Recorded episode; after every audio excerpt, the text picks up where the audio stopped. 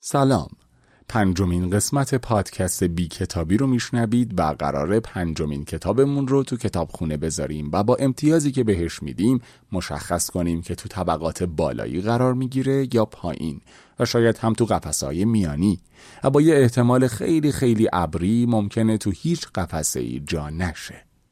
آخر قسمت قبل گفتم و حالا اول این قسمت هم دوباره بهش اشاره می کنم که شما هم به عنوان شنونده و همراه بی کتابی می‌تونید به کتاب ستاره بدید. ستاره شما ممکنه سرنوشت کتاب و نقد منتقدها رو خونسا یا حتی پررنگتر بکنه. اگه کتاب رو قبلا خوندید بعد از شنیدن این قسمت اونجایی که این پادکست رو میشنوید به بخش کامنت ها برید و عدد ستاره رو بنویسید. و اگه مطلبی در مورد کتاب دارید هم حتما بنویسید که بقیه ازش استفاده کنن. چند قسمت که گذشت برمیگردیم و همه ستاره های اون کتاب رو جمع میبندیم و میانگینش میشه امتیاز جدید کتاب. هدف ما اینه که کتابی که معرفی و نقد می‌کنیم حتما اگه نقدهاش منفی باشه خونده بشه. اما اگه وقتتون محدوده راهنمایی باشه برای اینکه خوندن چه کتابی تو اولویتتون قرار بگیره. این بار رفتیم سراغ نویسنده انگلیسی به نام جوجو مویز و یکی از معروف ترین کتابهاش رو انتخاب کردیم که در موردش صحبت کنیم. کتاب من پیش از تو.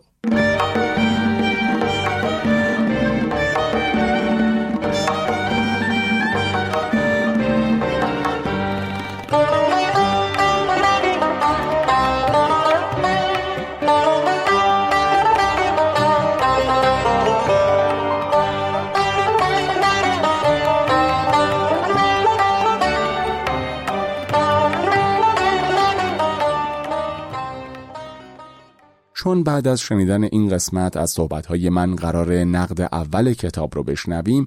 اول کتاب من پیش از تو رو معرفی کنم و بعد تو بخش بعدی پادکست برم سراغ معرفی نویسنده این کتاب.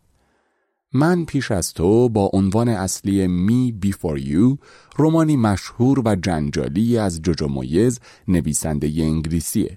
اثری که حین روایت داستان سادش با تمام وجود درباره عشق، زندگی و شور زنده بودن صحبت می‌کنه و مخاطبش رو مجبور می‌کنه نگاهی به زندگیش بندازه و از خودش بپرسه واقعا زندگی می‌کنه یا فقط روزها رو پشت هم میگذرونه این رمان خیلی سریع تو سراسر جهان شهرت پیدا کرد و برای همین امتیاز ساخت فیلمش رو گرفتن و به پرده نقره سینما هم راه پیدا کرد. اگه تو یه عبارت بخوایم این رمان رو تعریف کنیم باید بگیم من پیش از تو نوشته در ستایش عشقه عشقی که خمیرمایه اصلی زندگیه و نبودش زندگی رو به زنده موندن تقلیل میده.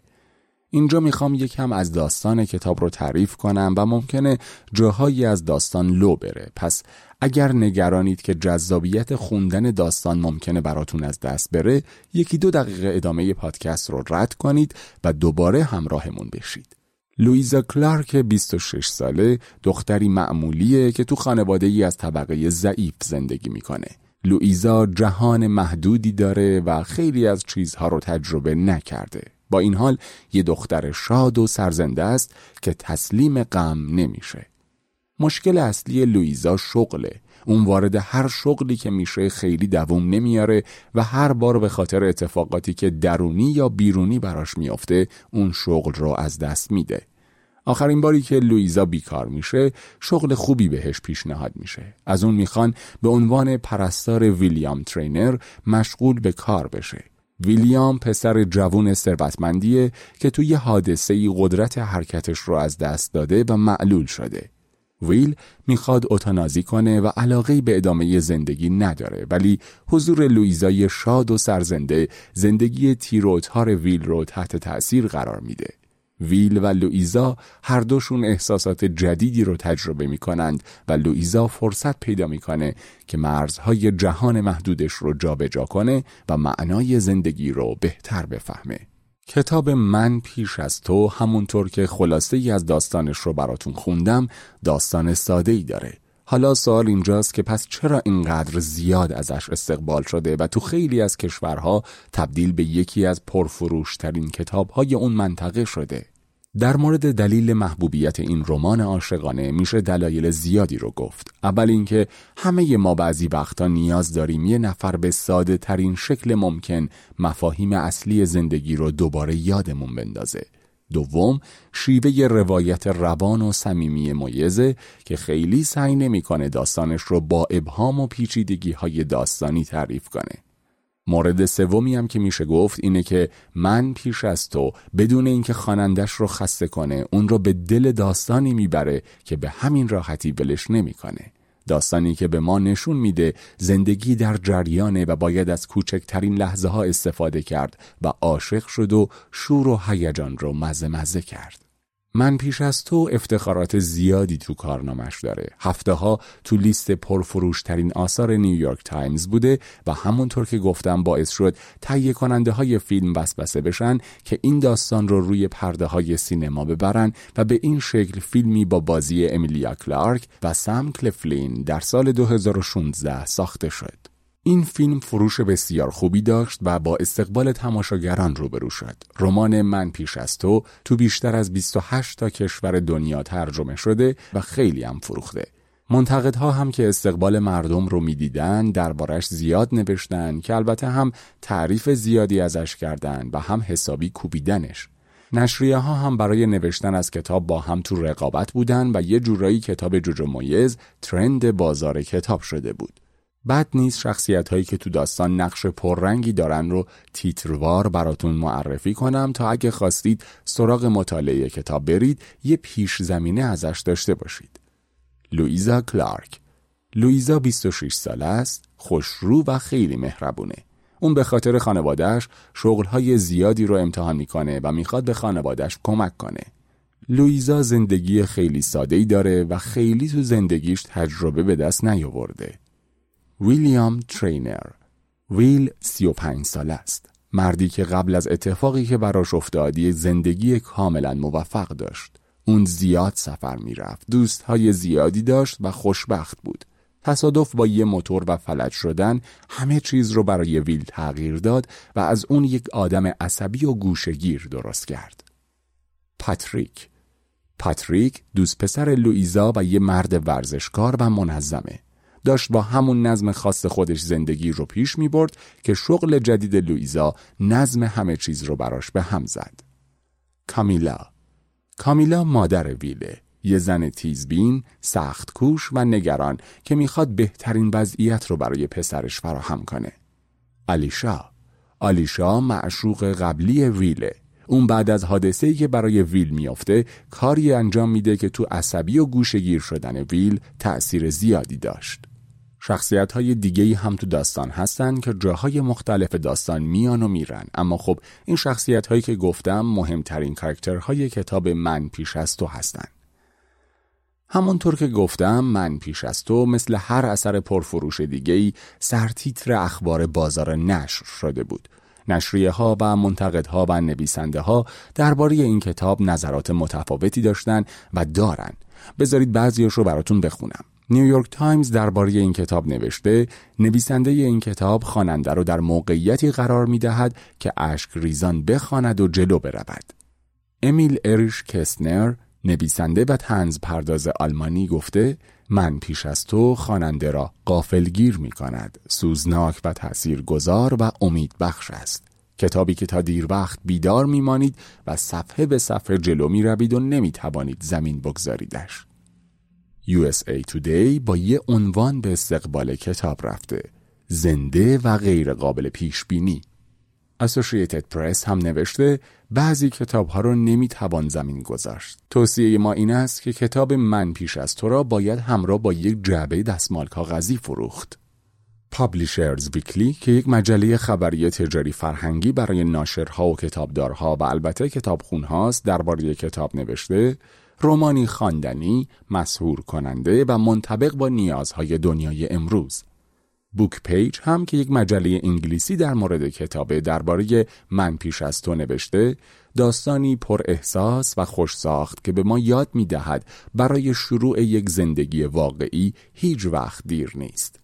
خب بعد از اینکه خیلی کوتاه کتاب من پیش از تو رو براتون معرفی کردم وقتشه اولین نقد پادکست رو بشنویم و بعد در ادامه بریم سراغ معرفی کتاب و شنیدن highlight ها و ادامه ماجرا اگه از قسمت های قبل همراه بی کتابی بودید حتما با روال کار ما آشنا شدید برای مخاطب های تازمون هم دوباره میگم که منتقدهای این پادکست خودشون نویسنده یا مترجم و یا کتابخونه حرفه‌ای هستند و هر کدوم به کتاب از ده ستاره امتیازی میدن که میانگینش میشه ستاره پادکست به کتاب نقد شده.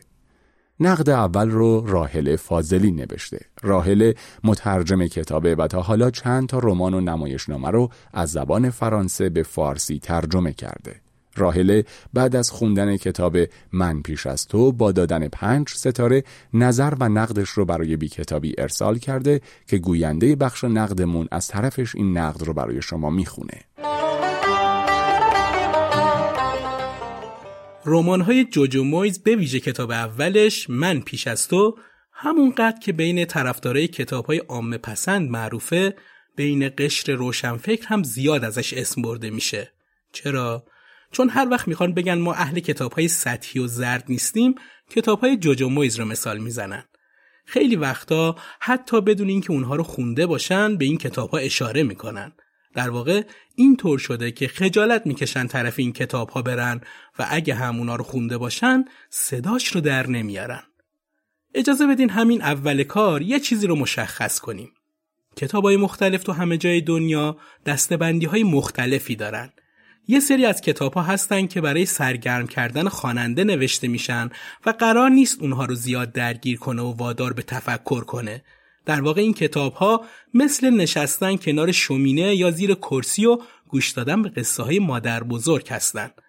این کتاب ها ادعای خاصی هم ندارن و اتفاقا بین عامه مردم طرفدارای زیادی هم دارن چون نیازی به تحلیل و تفکر ندارن و قرار نیست از قصه فراتر بریم. اگه اینجوری به ماجرا نگاه کنیم رمان‌های جوجو مویز نمونه های خوبی از این دسته کتاب ها هستن چون قصه دارن و به خوبی مخاطب رو تا آخر قصه میکشونن. و اما من پیش از تو. اگه توی اینترنت جستجو کردین و عکس خوشرنگ و لعاب و رمانتیک فیلمی که بر اساس این رمان ساخته شده رو دیدین زود فریب نخورین و زود هم قضاوت نکنین. این کتاب راوی خوشیها و لحظات زیبای یه زوج عاشق نیست. تقابل یه دختر افسرده و بیپول با یه مرد معلول پولدار هم از همون الگوهای نخنمای ادبیاته ولی تلاش لویزا برای نرم کردن ویل و راه پیدا کردن به دنیای اون یه کمی از اون فضای کلیشه‌ای فاصله گرفته. یه موضوع دیگه بی انگیزگی ویل برای زندگی و رفتن به مؤسسه‌ای تو سوئیس برای پایان دادن به زندگیشه که باعث میشه حضور لوئیزا توی خونه اشرافی معنای بیشتری پیدا کنه و تصمیم بگیره با حد اکثر توانش ویل رو به زندگی برگردونه. اما لوئیزا خیلی خوشفکر و قوی نیست. اون برای پیشبینی خیلی از موقعیت‌های همراهی با یه فرد معلول که روی صندلی چرخدار زندگی می‌کنه ناتوانه و اگه همراهی بقیه مثل خواهرش که خیلی هم رابطه خوبی با هم ندارن نباشه نمی‌تونه پیشرفت زیادی داشته باشه. طبیعتا مویز تنها نویسنده‌ای نیست که به مشکلات معلولین پرداخته یا بحث مرگ خودخواسته برای بیماران لاعلاج رو مطرح کرده. اما این کار باعث شده تعلیق رمان بیشتر بشه.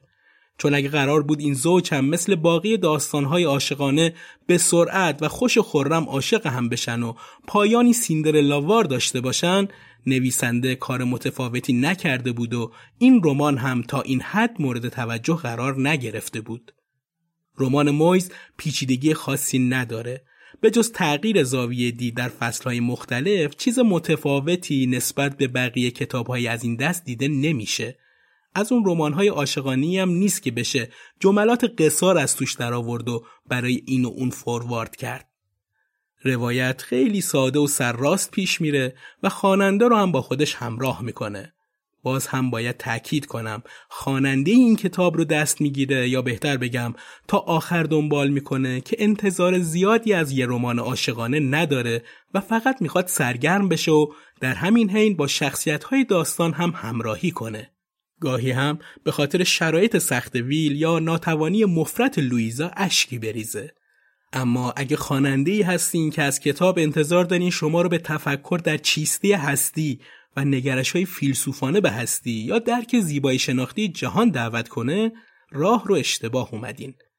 با وجود تمام سختی هایی که تمام شخصیت های کتاب از سر میگذرونن باز هم رگه از نور و امید توی کتاب هست که میشه گفت خواننده اصلا به امید همون کتاب رو می‌خونه. خواننده لحظه شماری می‌کنه که ویل درمان بشه یا عاشق بشه یا دست کم لحظات عاشقانه با لویزا داشته باشه. مهمتر از همه از خودکشی صرف نظر کنه.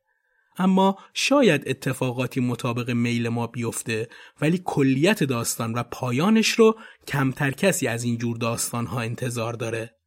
هرچند نشستن لویزا توی کافه در پاریس و کاری که داره انجام میده باز هم سانتیمانتاله اما اون پایانی نیست که خواننده امیدوار بود اتفاق بیفته. اما خب مویز قلاب رو انداخته و خواننده خودش رو پیدا کرده اونقدر که خواننده بره سراغ دیدن فیلمش یا خوندن جلد بعدی کتابش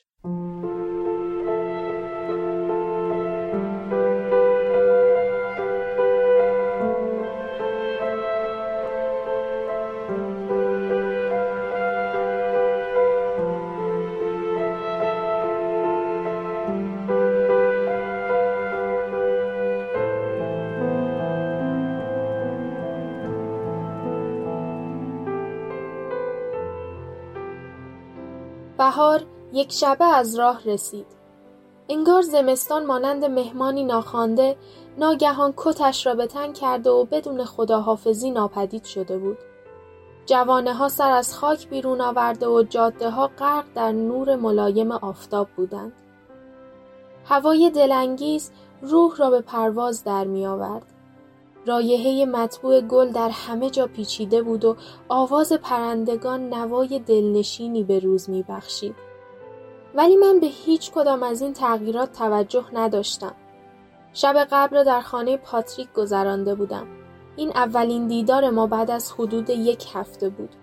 چون پاتریک برنامه آموزشی فشرده ای داشت و فرصتی برای دیدن من پیدا نمی کرد. با این حال به خاطر اینکه پاتریک نصف بسته نمک حمام را در وان ریخته و حدود چهل دقیقه در آن دراز کشیده بود به سختی می توانست با من حرف بزند. به آرامی با تلاش برای اقوای او پشتش را نوازش می کردم. او با آرامی زمزمه می کرد که واقعا خیلی خسته است و دستش را طوری تکان می‌داد که انگار می‌خواهد من را از خودش دور کند. با اینکه دراز کشیده بودم اما بیدار بودم و تا چهار ساعت بعد با ناخشنودی به سقف خیره می نگریستم. من و پاتریک زمانی با هم آشنا شدیم که در حال انجام تنها شغل دیگری بودم که تا به حال داشتم. یعنی کارآموزی در کاتینگ اج که تنها آرایشگاه مختلط هیلزبری بود. پاتریک وارد آرایشگاه شد و مدل شماره چهار آرایش مو را انتخاب کرد. سامانتا مالک آنجا سرش شلوغ بود و من موهای او را اصلاح کردم. بعدها پاتریک به من گفت که آن مدل مو نه تنها بدترین مدل مویی بوده که تا به حال داشته بلکه بدترین مدل موی ثبت شده در تاریخ بشریت بوده است. سه ماه بعد متوجه شدم اینکه به ور رفتن با موهای خودم علاقه دارم لزوما به این معنی نیست که برای اصلاح موی دیگران ساخته شدم. پس آن شغل رها و کارم در کافه را آغاز کردم.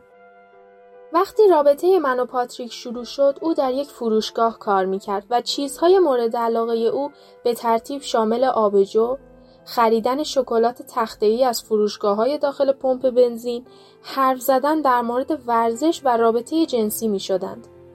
یک شب خوب برای ما احتمالا شامل هر چهار مورد می شد.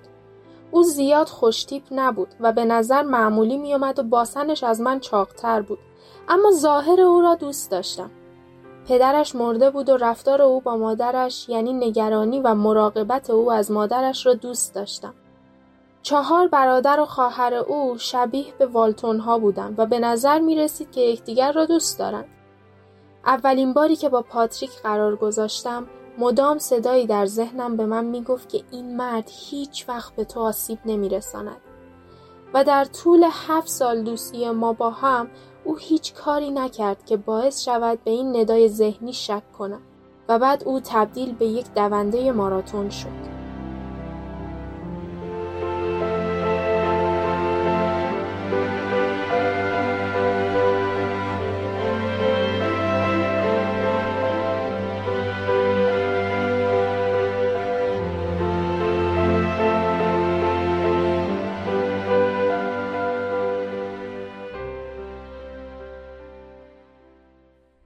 بعد از شنیدن نقد و highlight اول بریم سراغ معرفی نویسنده کتاب من پیش از تو یعنی خانم جوجو مویز جوجو مویز نویسنده و روزنامه نگار بریتانیایی که چهار اوت سال 1969 تو لندن به دنیا اومده.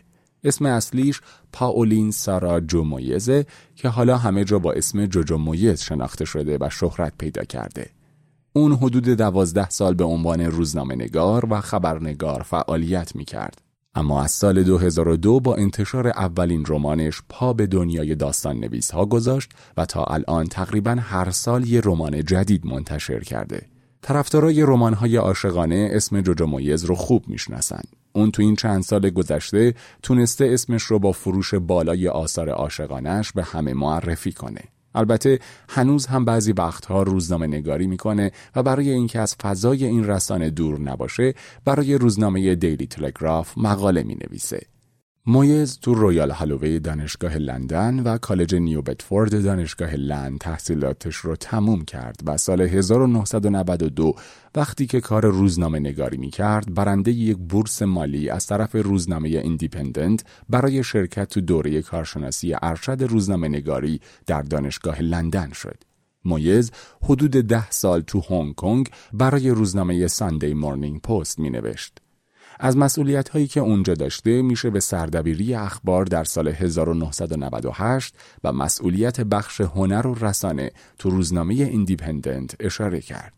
جوجو مویز با اینکه بیشتر از ده تا عنوان رمان داره اما دو تا رمان عاشقانه من پیش از تو و من پس از تو باعث شهرت زیادش شده. این رمان ها خیلی سریع بعد از انتشار در صدر پرفروش های نیویورک تایمز قرار گرفتن و باعث شد طرفدارای مویز و علاقمندان به داستان های عاشقانه امروزی دیگه بدون توجه به عنوان کتاب فقط با دیدن اسم نویسنده خودشون رو به کتاب فروشی ها برسونن و کتابهاش رو بخرن.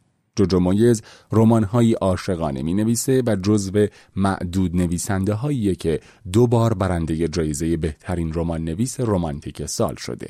او اولین بار سال 2004 برای کتاب میوه خارجی و سال 2011 برای کتاب آخرین نامه معشوق این جایزه رو تونست برای خودش بکنه. البته اون قبلتر هم برای کتاب من پیش از تو نامزد دریافت جایزه کتاب گلکسی انگلستان شده بود. مویز رومانتیک نویسه و به سبک نوشتاری عاشقانش معروفه. تقریبا همه داستانهاش درباره افرادیه که درگیر احساسات عاطفی و عاشقانه خودشون هستند. البته اون خودش رو نویسندهی واقع گرا معرفی می‌کنه و معتقد اون چیزی که می‌نویسه تو دل هر جامعه اتفاق میافته. مویز تو مصاحبه ای گفته که در زندگی شخصیش خیلی فرد احساساتی نیست. از نظر اون عشق چیزیه که انسان رو تحریک می‌کنه تا عجیب ترین و فوقلاده ترین کارها رو انجام بده.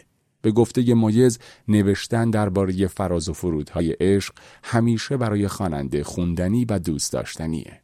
اگه به آثار مویز نگاه دقیقی داشته باشیم متوجه میشیم که تو اکثر داستانهاش شخصیت اول زنیه که روحی آسیب پذیر داره و با مشکلاتی دست و پنجه نرم می‌کنه. اما اون چیزی که زندگی این زنها رو نجات میده عشق و امیدیه که با وجود فرد دیگه‌ای به اوج خودش می‌رسه.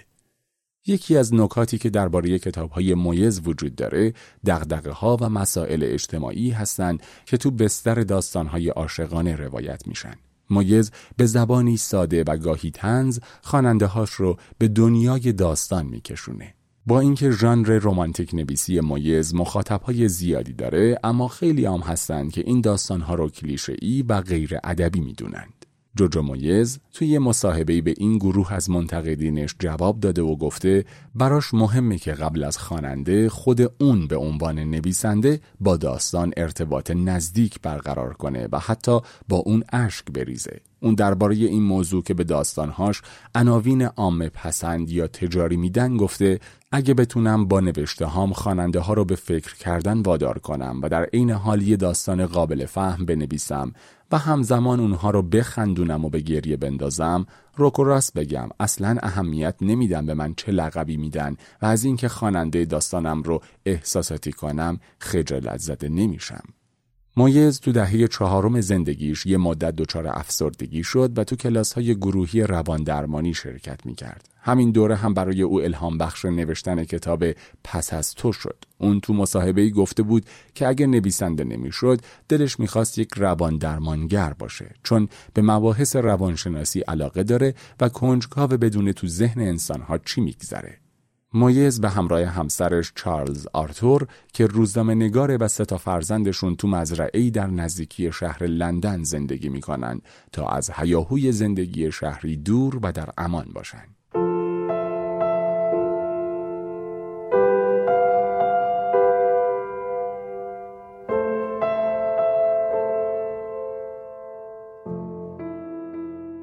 دلم واقعا برایش میسوخت. وقتی می دیدمش که به بیرون پنجره ماتش برده است به نظرم غمگین ترین فردی می آمد که به عمرم دیدم. با گذر ایام دریافتم شرایطش فقط مربوط به اسارت در صندلی چرخدار نیست. نه چون آزادی جسمیش را از دست داده است بلکه به فهرست بلند بالا و بیپایان مشکلات جسمی و روحی مربوط می شود که می توانند عواقب بدی در پی داشته باشند. با خودم فکر کردم اگر من جای او بودم احتمالا به همین اندازه احساس درماندگی می کردم. اگر واقعا عاشق کسی هستی وظیفه داری کنارش بمانی؟ به او که افسرده است کمک کنی؟ در بیماری، در سلامت و در هر شرایطی؟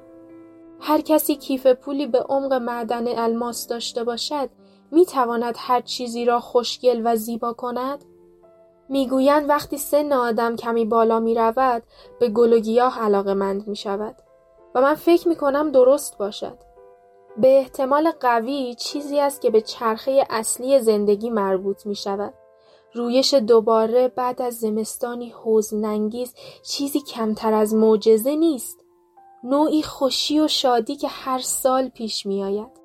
شیوه ای است که طبیعت در پیش می گیرد تا در نهایت قدرت نمودهای مختلف باغچه را نشان دهد.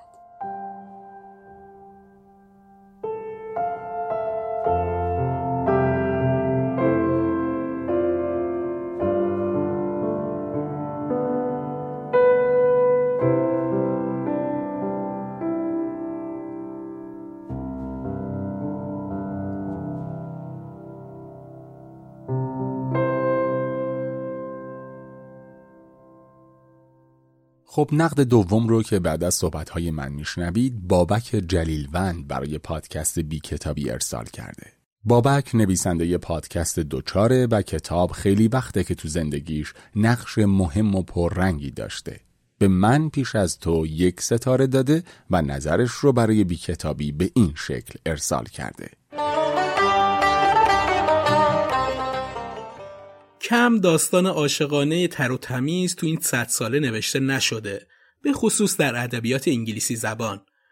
جوری نوشتن که درجه یک و خوندنی عذاب در اومده که گویا بعد خانش کتاب سرت رو می‌تونی بگیری بالا و بگی من این متن پرحسرت و داغ و عشق رو جانانه خوندم. نوشتن داستانهای عاشقانه یه جور تخصصه انگاری که همه از پسش بر نمیان. مخصوصا به خاطر زیست نویسنده و معلف که چه جوری و در چه محلی زندگی کرده که حالا می‌خواد دست به نوشتن عاشقانه ها بزنه و اصلا این شکل نوشتن رو زندگی کرده یا فقط به خاطر بازار پسند بودن داره دست به شبیه سازی و ماکت سازی می‌زنه. عاشقانه نوشتن روی لبه تیغه به خاطر اینکه شعر و نظم همه این وظایف عاطفی رو به خوبی انجام داده و میده که هم مختصر و مفیدتره هم یک ماندگاری عجیب تو ذهن مردم و توده ها داره.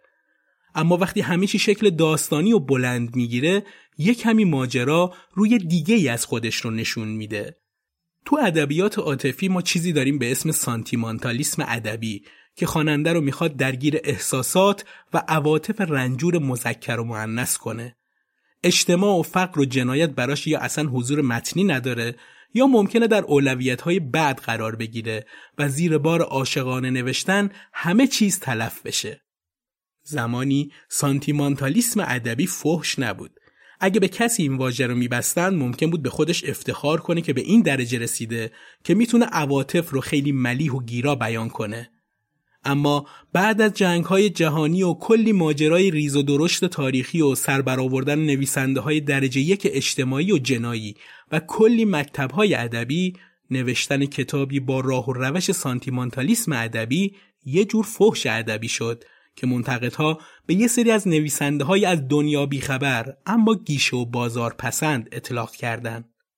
همشیره های برانتر رو اگر متعلق به قرن قبل بدونیم سلاطین معنس یعنی ملکه های اصلی این جریان ماجراجویی های عاشقانه ادبیات انگلیس محسوب میشن خواهرایی که عمر کمی تو زندگی طبیعی داشتن طوری که به دهه چهل زندگی نرسیدن و همین زود مرگی باعث شهرت بیشترشون هم شد شهرتی که به درد خودشون خیلی نخورد اما تو ادبیات انگلیسی و دنیا موندگار شد که خوشبختانه تو ایران با ترجمه های خوب جناب رضا رضایی هم چاپ و منتشر شده.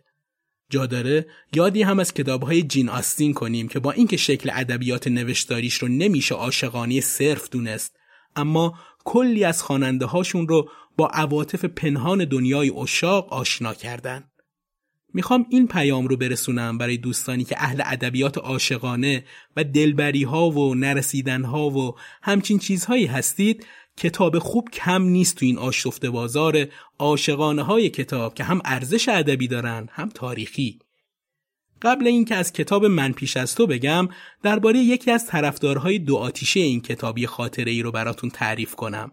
روزی که تو یکی از فروشگاه های کتاب مشغول کار بودم خانومی سراسیمه اومد و گفت دنبال کتابی میگرده که نظیره اما اسم کتاب رو خاطرش نیست ولی نویسنده اسمش جوجو مویزنامیه من بی اینکه لب به تمسخر یا چیزی از این قبیل فیگورها که تو نمی‌دونی من می‌دونم بردارم اصلاح کردم که مویز نیست مویزه و اسم کتاب هم من پیش از تو متقاضی کتاب انقدر از این اصلاح کردن اسم نویسنده بدش اومد که گفت نه ممکنه شما اشتباه گفته باشید و از فروشگاه فکستنی کتاب ما بیرون رفت. این خواننده پر جوش و خروش کتاب هیچ وقت از ذهن من بیرون نرفت. چون وقتی کتاب رو خوندم دیدم واقعا کتاب چیزی در حد مویزه و به درد بقالی و عطاری می‌خوره تا کتاب فروشی. حق رو به بیان مشتری دادم که اون روز اومده بود مویز بخره نه کتاب. اگه می‌خواید کتابی بخونید که توش طبقه کارگر یا متوسط له و لورده میشه به خاطر ساده دلی که نویسنده بهش تزریق کرده حتمی این کتاب رو بخونید. دختری که از طبقه متوسط نزدیک به طبقه کارگر میاد و دلباخته یکی از مردان طبقه عالی جامعش میشه که دچار نقصی شده و البته این دلباختگی با کش و قوسهای اتفاق میفته که ارزش گفتن نداره اینجا. این نقصی که قهرمان مرد کتاب داره گویا فقط توسط یکی از طبقه پایینتر می‌تونه درمان بشه. چرا؟ چون هم طبقه های قهرمان کتاب خیلی حال و حوصله شادی و تراوت آوردن به زندگی این اعیان قبلا خوشگذران اما حالا روی ویلچر نشسته و افسرده رو ندارن. جادوگر و درمانگر و همه چیگر مثل همیشه یکی خارج از هیته قهرمان مرد کتابه. کسی که به قدر کافی بیگانه است که ایثار کنه و اونقدر هم دوست نیست که بمونه. همون کلیشه های رایج بودن بیمنت و این مزخرفات. بهترین گزینه برای ورود و درگیر کردن احساسات مختلف داشتن یه آدم مهربون از طبقه پایین تره. آشنا نیست این داستان سیندرلای مغموم کتاب امروز با این تفاوت که فرشته مهربونی در کار نیست که کدو رو تبدیل به کالسکه کنه و سربازهای پادشاه رو دنبال کفش به جامونده از سیندرلا بفرسته. این بار خود سیندرلا دم خونه سبز شده. جالبه الان خود نام سیندرلا تبدیل به یه الگو و تکیه کلام تو روانکاوی مدرن شده که میگن فلانی عقده سیندرلا داره یا داره رنج می‌بره از سیندرلا بودن. کولت داولین که خودش نظریه عقدی سیندرلا رو مطرح کرده نوشته بیشتر دختران جوان آرزو دارند که روزی مردی اگر نسوار بر اسبی سفید دست کم بر پشت فرمان یک اتومبیل آخرین سیستم از راه برسد و آنها را به عنوان همسر به شهر آرزوهای دست نیافتنی ببرد.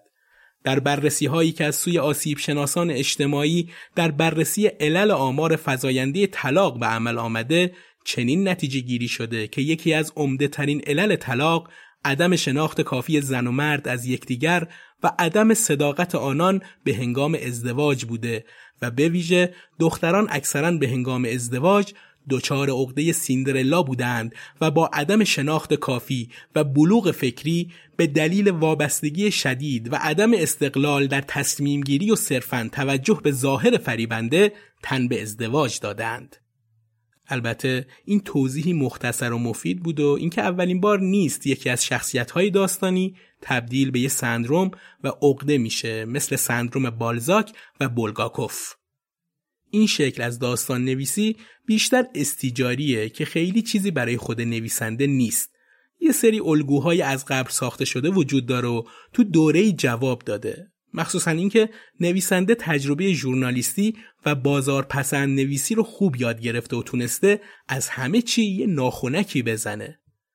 داستان من پیش از تو که بیشک ترکیبی از سیندرلا و درام های هندی حتی نویسنده های رمان های زرد وطنیه چیزی برای گفتن و عرض اندام تو بلند مدت رو نداره یه ملال عاشقانه که اگه بحث طبقاتی داستان رو بخوایم در نظر بگیریم بیشتر یه توهین بلند میمونه برای تصمیم هایی که تنها ارزش و وابستگیش به طبقه سرمایهداریه که در اوج ناتوانی و مریضی یه شخص متمول که برای کسی اون ارزش سابق رو نداره و یکی از طبقه پایینتر باید این پالایش رو انجام بده. در کل میشه ویژگی های یه رمان از جنس داستانهایی با نمود تشویق به سمت سرمایهداری کلان و فانتزی های له شده طبقه متوسط رو به پایین رو دید که توش سکس، پول، کمی درد و لنگ زدن عشق و در آخر هم تعالی جنسی و روحی رو داریم. نکته ای که هست اینه که از خواننده های ایرانی با این سبک نوشتن بد تربیت نشدن. همه ما اگه الان دایه دار خوندن کتاب های جدی هم باشیم چند باری از این دست کتاب از زیر چشممون رد شده.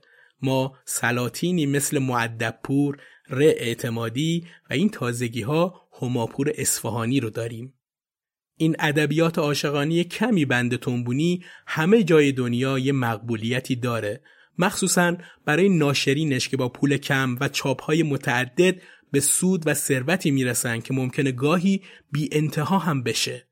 حالا ادبیات ترجمه ای این شکلی که فقط به مترجم پولی داده میشه و حق کپی رایتی هم نیست بیشک جزیره گنجیه برای خودش. اما همه عاشقانه ها هم بد نیستن.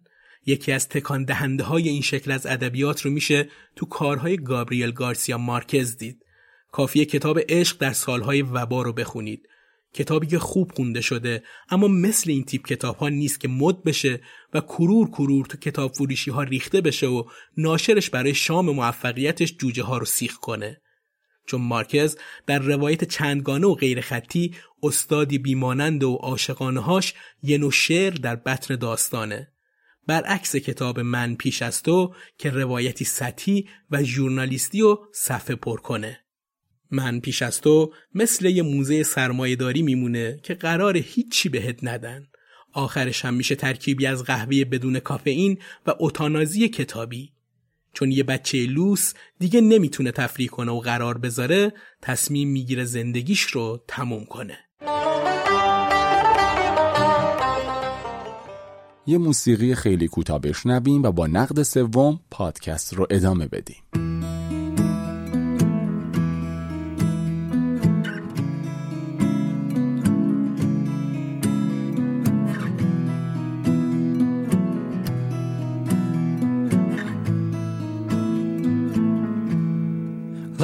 Can hurt.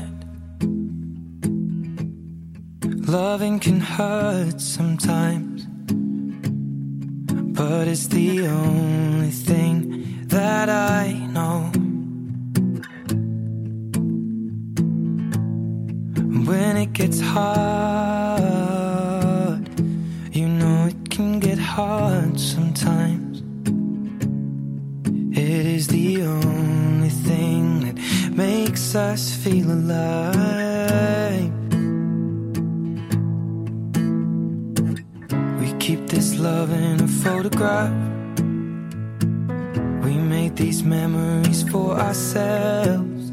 Where our eyes are never closing, our hearts are never broken, and time's forever frozen still. so you can keep me inside the pocket of your ripped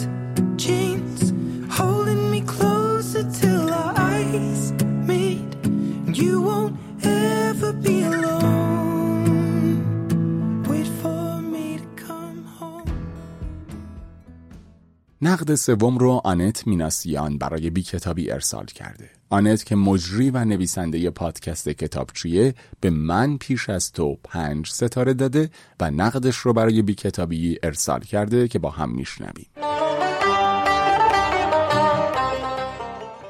کتاب من پیش از تو یه رمان پر احساسه وقتی دارم روی این کلمه احساس تاکید می‌ذارم شاید دارم یه جورایی این پیام رو میدم که خیلی نباید دنبال عمق مطلب و حکمت و فلسفه و چیزایی به این شکل باشیم. عشق قرار نیست تو این کتاب چند لایه باشه که برای رسیدن به عمقش دنبال عشق افلاتونی و تعاریفی از این دست باشیم. داستان عاشقانه ای که در سطح روابط اجتماعی میگذره ولی خیلی هامون شاید تو زندگی دیده باشیمش و خیلی برامون غریبه نباشه. همین باعث میشه که بگم ارزش خوندن رو داره. داستان کتاب با اینکه یه رابطه عاشقانه نه چندان معمولیه ولی لابلای اتفاقات داستان در مورد زندگی های نزیسته، تجربه های جدید و هیجان انگیز و در یک کلام در مورد زندگی کردن می‌خونیم. داستان با شروع و ادامه ای که داره می‌تونه مثل پایان یه فیلم هندی جوری تموم بشه که هم قابل حدس باشه و هم رسالتش که گرفتن اشک و سبک کردن آدمه رو ادا کنه. ولی این اتفاق نمیافته و شاید نویسنده خواسته با یه پایان خاص از دام لقب هندی شدن داستانش فرار کنه.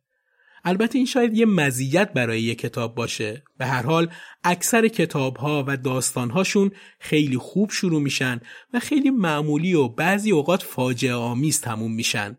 ولی خب حداقل من پیش از تو پایانی بهتر از شروعش داره. داستانهای عاشقانه فرصت خیلی خوبی به فیلمنامه نویس ها میدن که با اقتباس از روی کتاب چیزی بنویسن که از دریچه تصویر در اختیار مردم قرار بگیره. اونقدر این قضیه مهمه که حتی تو جوایز اسکار یه بخش مجزا برای این قسمت گذاشتن و جایزه فیلمنامه اقتباسی به فیلمنامه نویس میدن و نه البته نویسنده کتاب. کسی که می‌خواد فیلمنامه بنویسه و خودش ایده ای نداره سراغ کتاب های پرفروش میره و خب از پرفروش های دنیای کتاب کتاب های عاشقانه است. معمولا هم فیلمی که از روی کتاب ساخته میشه خیلی چنگی به دل نمی‌زنه و سطحش از خود کتاب پایین تره. شاید تعداد فیلم هایی که همتراز و یا یکم بهتر از کتابشون باشن به تعداد انگشت های دو دست هم نرسه. فیلمی مثل برباد رفته که فیلمش به اندازه کتابش خوب از آب در اومده. اما من پیش از تو فرقی که داره اینه که فیلمش خیلی بهتر از کتابشه نه اینکه فیلم سازش کار خیلی خارق العاده انجام داده باشه. این کتابه که نتونسته برای روایت داستان عاشقانه خودش رو بالا بکشه و تبدیل به یه اثر ماندگار بشه.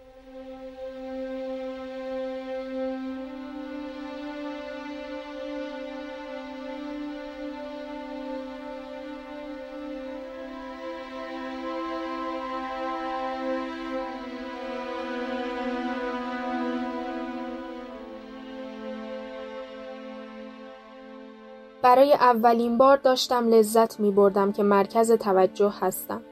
شاید بچگانه بود ولی واقعیت داشت. وقتی می دیدم بابا و ویل از دست کارهای من می خندند عشق می کردم. وقتی می دیدم تمام غذاها و دسرها باب میل من درست شدند کیف می کردم. از اینکه می توانستم همان کسی باشم که دوست دارم و خواهرم نیست که مرتبا گوش زد کند که چه کسی هستم حال می کردم. بدترین نکته درباره کار پرستاری آن چیزی نیست که احتمالا فکرش را می کنید. ربطی به بالا و پایین کردن مریض و نظافت ندارد. یا دارو و دستمال مرتوب و یا بوی همیشگی و محسوس مواد ضد عفونی کننده.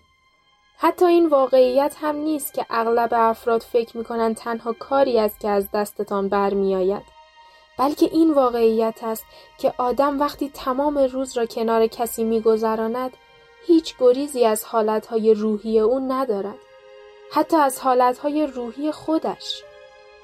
تفاوت بین تربیت من و تربیت ویل در این بود که کسی مثل او خودش را شایسته همه چیز می دانست. به نظر من اگر آدم در شرایط او بزرگ شده باشد با پدر و مادر ثروتمند در خانه بزرگ، مدرسه درجه یک و رستوران های گران قیمت احتمالا این حس را هم دارد که زندگی همیشه بر وفق مراد است و به طور طبیعی جایگاه بالایی در دنیا دارد.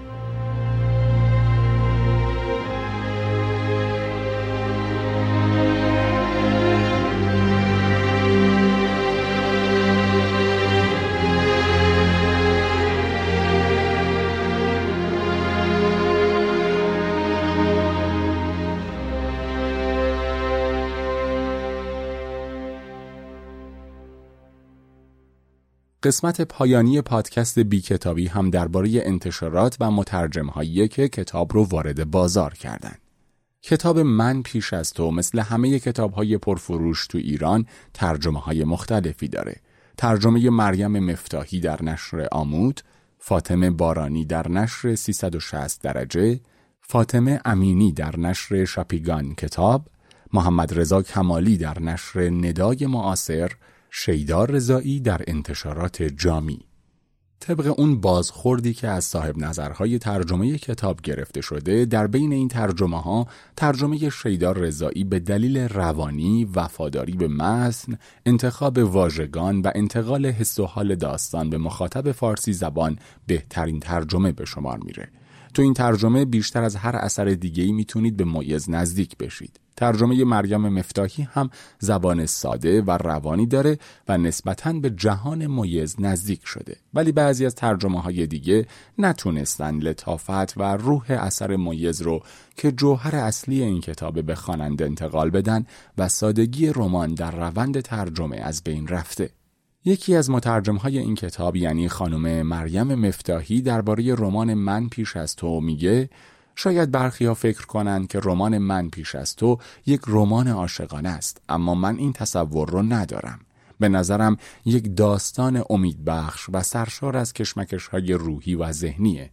به باور من مخاطبان ایرانی لطیف بودن این اثر را دوست دارند. احساساتی که در این رمان به بازی گرفته می شود خواننده ایرانی را آرام می کند و در نهایت وقتی خواننده کتاب را به پایان می رساند شاید اول دچار هیجانات مختلف روحی شود اما بعدش به نوعی آرامش می رسد و به زندگی و مقوله هستی جور دیگری نگاه می کند سوژه این رمان اصلا بومی نیست و در عین حال کاملا ملموس و واقعی است. این رمان تمام مردم جهان را به چالش کشیده و دلیلش هم این است که به یک مقوله کاملا انسانی پرداخته است. من پیش از تو، من پس از تو، دختری که رهایش کردی، سرپناه بارانی، میوه خارجی، اسب رقصان، یک به علاوه یک و موسیقی شب، کشتی نوعروسان، اسب رقاص، هنوز هم من، ماه اصل در پاریس، آخرین نامه معشوق ماه اصل در پاریس خلیج نقره‌ای و رها در باد از آثار ترجمه شده از جوجو توی ایران هستند که تا حالا فروش خوبی هم داشتن. خب با توجه به نقد هایی که تو این قسمت شنیدیم من پیش از تو از بی کتابی چهار ستاره می‌گیره که در طبقات میانی نزدیک به پایین کتاب خونمون قرار می‌گیره.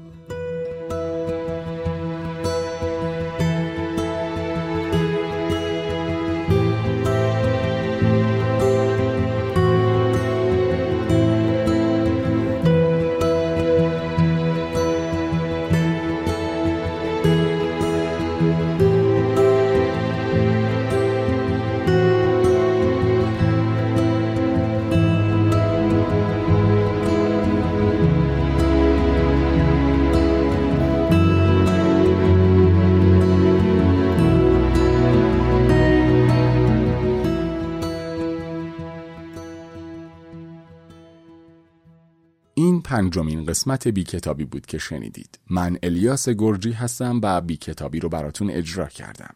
بخش highlight ها رو کیانا از پادکست چپتر برای بی کتابی خوند.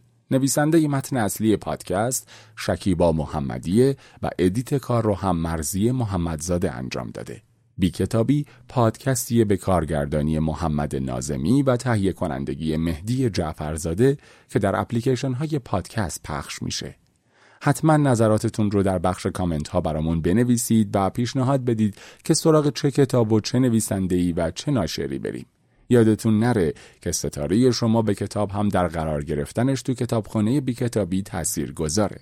پس تو بخش کامنت ها حتما نظرتون رو درباره اون کتاب بنویسید.